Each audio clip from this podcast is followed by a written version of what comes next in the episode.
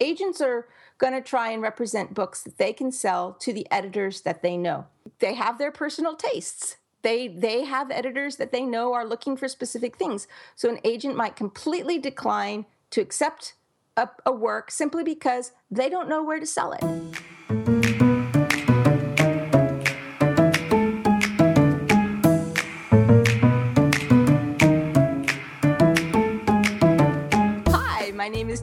Stevens. I am the New York Times bestselling and award-winning author of the kick-ass Vanessa Michael Munroe thrillers. Two weeks in I- a row.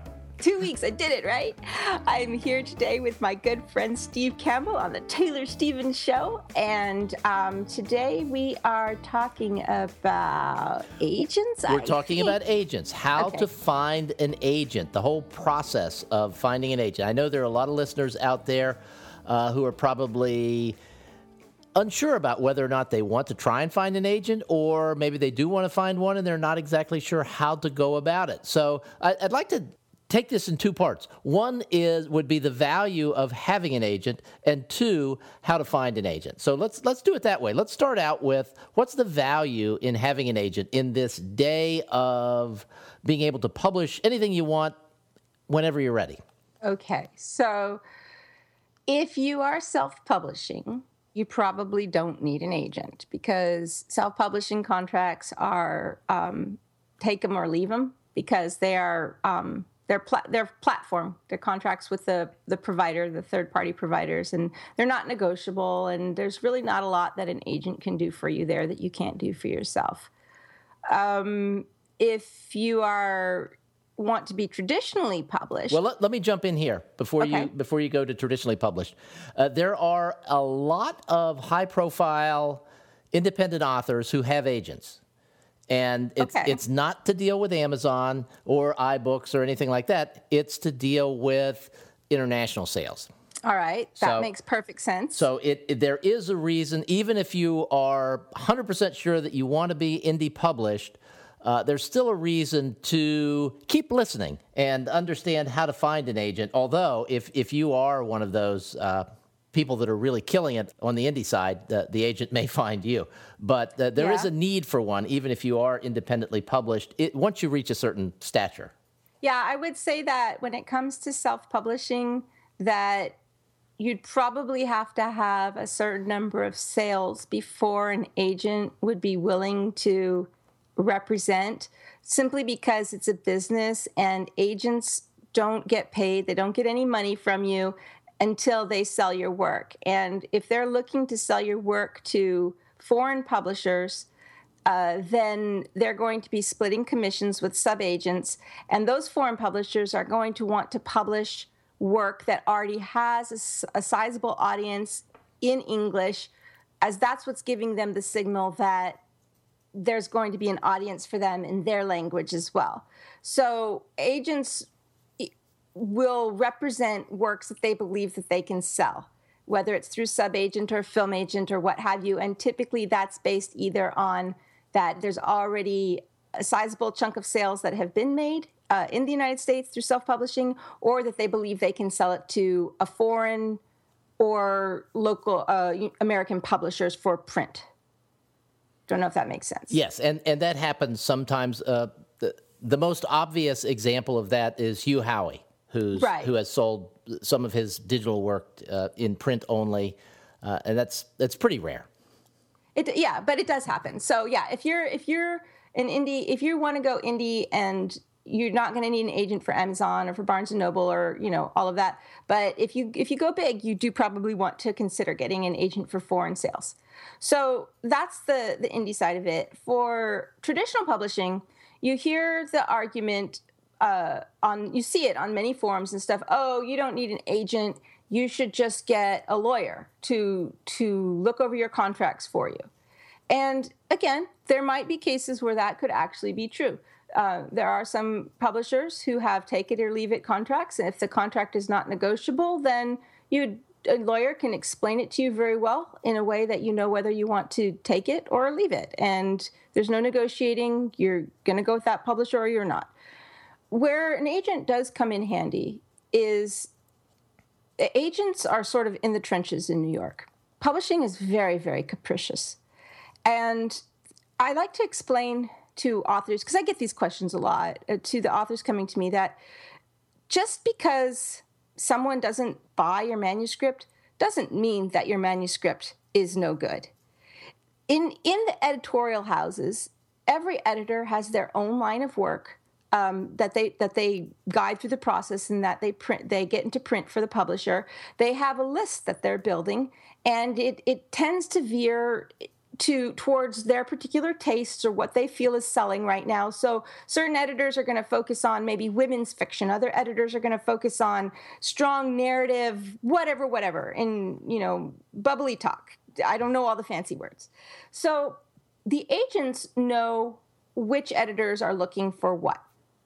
So if if you actually have a book that's been agented and gets across the desk to the editors and nobody's buying it, again, it doesn't mean that the book is no good. It's just it's not fitting in with what they want in that particular moment of time. And they're just trying to make money and sometimes they make good decisions and sometimes they make bad decisions. Every practically every book that's gone on to be a bestseller from a first-time author has probably been turned down by other editors. Mm.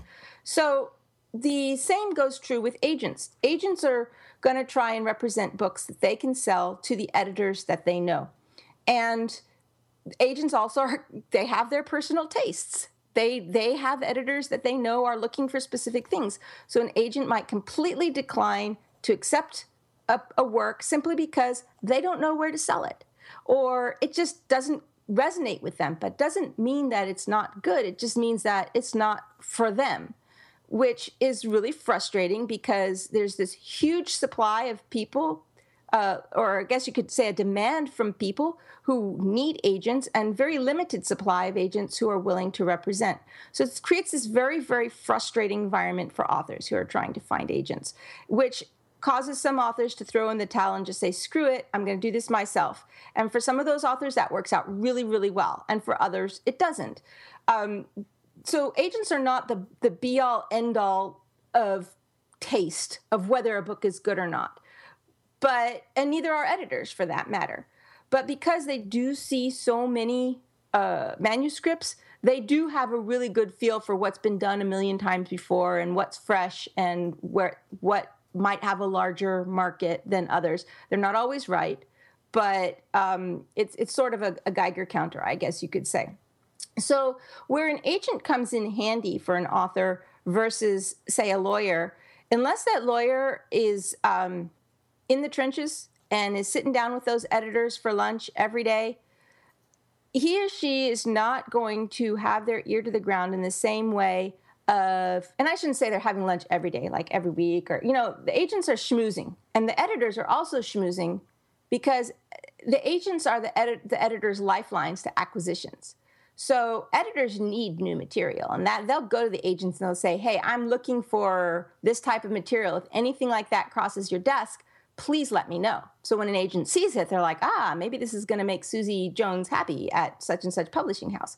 So unless the, the lawyer has that same type of relationship with the editors, they don't actually know what is being shopped around and what editors are looking for. Agencies especially those that have been around for a while, they've been fighting these battles for a long time. And like my agent, for example, has uh, dare I say centuries of century of contracts to go back to and reference. So they know what they've been able to get for other authors from which particular publisher under what circumstances. And they know where the bodies are buried. They know what hills can easily be conquered and which ones can't. They know what terminology is standard for publishing contracts. They know a lot of things that come from just being in the trenches on a daily basis. That unless the lawyer is also doing that same thing, is not going to be able to match in terms of selling your work. If you already have an offer in hand from a publisher, as a little bit of a different story than where maybe a lawyer can just help you negotiate that particular contract. But again, if they don't already have experience with the publishing industry, they're not going to be able to fight for you as well as an agent could. And agents know what is realistic and what is not based on again the history and what they've done. They they know the gossip going around what so and so at such and such an agency was able to get for author so and so under what conditions, et cetera, et cetera. So, although agents are not lawyers, they do, all the good agencies do, to the best of my knowledge, retain legal counsel to go over really st- if there are any sticky points in contracts that they haven't encountered before. So, they do have legal advice specifically related to that industry. So, whether or not an author is going to find a lawyer that is on par with what an agent like that is able to do, that to me is a crapshoot. Like I would I would have a better shot as, as an outsider to the industry of finding a good agent than I would of finding a good literary lawyer because I don't even know where to start looking for a literary lawyer. They don't advertise in the same way that agents do. Whereas um, agents, there's so much out there in terms of whether they're good or they're bad. There's a website called Predators or Editors, Predators and Editors, where you can um, see if agents have had uh, bad and publishers have had bad experiences for their authors. Um, that site I find to be most helpful in weeding out the bad versus finding the good because if an agent has been good, unless somebody's reporting that to that site, you're not going to hear a lot about them. Whereas if they're bad, then those things will be notated in there that they've scammed their authors or whatever. So there are ways that you can really search and hunt down the success that it, that an agent has had in a way that might be a little more difficult for um, a literary lawyer or a lawyer that um, not a literary agent, unless a lawyer is a literary agent, but then they would be advertised also as a literary agent. There's there are websites that you can go to. I think they're subscription based, but one of them is Publishers Marketplace, and that's where you can see and get a feel for what agents are buying. And I think just about every agent in the industry has a profile up there that says uh, what they represent, what who some of their previous authors were. Uh, what they're looking for, their submission guidelines, and things like that. And there might be another site. It's been a long time since I've looked that I um, had tracked down a long time ago called Agent Query or Query Search or something along those lines. Um, so agents are pretty easy to find online nowadays, and it's not too terribly difficult to do your due diligence. So the argument basically goes that you know an agent is going to take 15 to 20 percent of the book's income for the life of of the book, basically, whereas a lawyer you pay them one fee and then you're done. Uh, if someone feels that they have a lawyer that can negotiate for them to the same level that an agent can, then, you know, all the power to them. I don't personally feel like I'm in the position where I could find someone like that. So I've been very, very grateful for the support that I've gotten from my agent. All right, let me jump in here with a with a couple of points. You know a lot of authors, and there are, in my mind, there's a disproportionate number of writers of mystery and thrillers who are attorneys themselves. And I, I, have had the opportunity to interview a number of them on uh, the author biz, and 100% of them have agents. They and I, I have asked a few of them about it. Why why wouldn't you just negotiate your own contract? And they just laughed. Like I, I could not possibly get the same deal that my agent got because the agencies, especially the bigger agencies, have already worked out deals with the publishers. They they yeah. they know they know where the flexibility is. They've already negotiated special arrangements on deal points one, three, seven, and nine, and you just can't get that coming in cold. So, yeah. I, I think there's a lot to be said that if you're going into traditionally publishing, uh, traditional publishing, there's a lot to be said for finding an agent. Then it's just a question of how to find the right agent. Well, I, yeah, I agree. And by the way, it's kind of like that, you know, the doctor who treats himself has yes. a fool for a patient, or mm-hmm. you know, it's the same concept in in uh, with the literary agents. Um, I know that whenever I get a new contract in, my agent not only does she go over it with a fine tooth comb but she goes and looks for any for all the other contracts that they've had come in recently and pores over them to see if there's any little golden nuggets that they anyone in the agency has been able to extract as a concession from any other publisher and sees if she can finagle that into my contract as well. So having that history there is is a really big deal. So you know if you if if someone's up against an agent who is gone solo and never sold anything and just hung a shingle out and said I'm a literary agent versus a lawyer, they'd probably be better off with a lawyer. it might be, yes. but um, so when I speak of agents in that term, I'm speaking of you know reputable agencies and um, agents have been around the block for a while. But um, what was the question again? I'm sorry. What were we talking well, about? Well, the, the next question is how to how to find the right agent. Right. So um, I can only say what I did for myself and how I would advise people is that in I you know not every agent represents every type of book. So first of all, don't waste your time or waste their time by try, seeking their representation for something that they're not even going to look at anyway. You know, you don't go ask a young adult agent if she'll look at your mystery or thriller. It's just like, come on, you know. Uh, the second thing I did is I really the agents are so easy to find. They're on Twitter, they're on Facebook, and you you listen to to what they say and and their advice that they're giving, and you get a feel for who they are.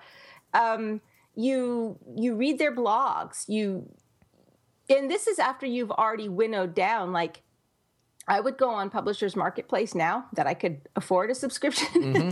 there was a time when I couldn't, and at that point, I would just you know I noticed that on places like Publishers Marketplace, they would you know, update regularly who had bought what. And so I would just go look at it several times a day, that front page, and see if there was anything that had an agent's name in it. And if they had a name, then I would go hunt them down and see who they were and see what they represented and see, you know, if any other authors were talking about them or whatever. But there's so many more tools available to authors now than there were for me back then. And there's also, I think there's a book that's published every year you can find it in the library that has a listing of every agent that's out there and what they represent. I don't know what it's called, but I know librarians would know what it's called. Um, so you you kind of you you you set forth to find agents who are representing works similar to what you have written because that's going to be your best bet in finding someone willing to represent you because you already know that they know that they can sell stuff like that. I, I, looked up while you were chatting. I looked up Publishers Marketplace. The cost is I thought it was twenty dollars a month. It's twenty five dollars a month. There's no long term commitment. So if you're looking, uh, you can just go subscribe for twenty five dollars a month, use it for sixty days, and and cancel it. So it costs you fifty dollars for this incredible wealth of information. Yes, and you can see sort of who's who's selling, like who's got the editor's ears. You know, that's a it's a really good way to see that too. Now, I had the opportunity to interview your agent uh, for the author biz, and a couple of the things that she told me, and, and I'll, I'll bring out here, uh, that, that are important, I think, are that, that when you're querying, don't carpet bomb. You know, don't, oh God, don't send yes. out 50 or 100 at a time just because it's easy to do. Um, you know, select, as she called them, your A, B, and C group. Select your A group that might be your top 20 and then you know write personal emails to each of the people on that list and then wait yeah. And if you don't hear from them after a certain period of time, I don't remember what that period of time was, but it was fairly long. It's not like don't give them three days. It, no, it's, it's, like two months or something ridiculous yes. like that. And then if, if you don't hear back or if you don't get a positive response from anyone, go to your B list and do the same thing again. Another thing, too, is that every agent is going to have specific querying guidelines. Some people will say, write to this email address, put these words in the subject line, mm-hmm. do not attach any documents, copy and paste this many chapters of your work. Like every one of them is going to be different in what they are requesting. Follow the instructions. Because you got you kind of got to put yourself in the mind of this other person. They're busy. They do need new authors, but they don't need headaches. And they're getting thousands of emails a month. And they made a simple request saying, don't attach anything. What do you think they're going to do to any email that shows up in their inbox with an attachment? they're going to delete it. Or if they said, you know, put query letter and your name in the subject line, what do you think they're going to do to any email with a name they don't recognize that shows up in their inbox? They're going to delete it. So, why I don't understand the concept of carpet bombing because if if these are busy people who are looking specifically for those who are able they're able to work with and you do everything possible to make them not want to work with you why are they going to work with you? no matter how good your material is, they'll probably never even read it. So, following the instructions is really, really, really important. Okay, so I think we have closed this episode out. I'll have a link to, or we'll have a link to, depending on where you go to get your show, we'll have a link to Publishers Marketplace in the show notes as well. So you can get that. That is it for this week. We're going to take a little break for the next couple of weeks for the holidays. So, Merry Christmas, Happy Hanukkah, Happy Holidays, however you refer to it. Uh, I hope it's a happy one for you. Yeah, I'm going to say, and you know, eat, drink, and be merry. So, looking forward to seeing you on the other side. All right. Thanks for listening, everybody. We'll see you after the first of the year.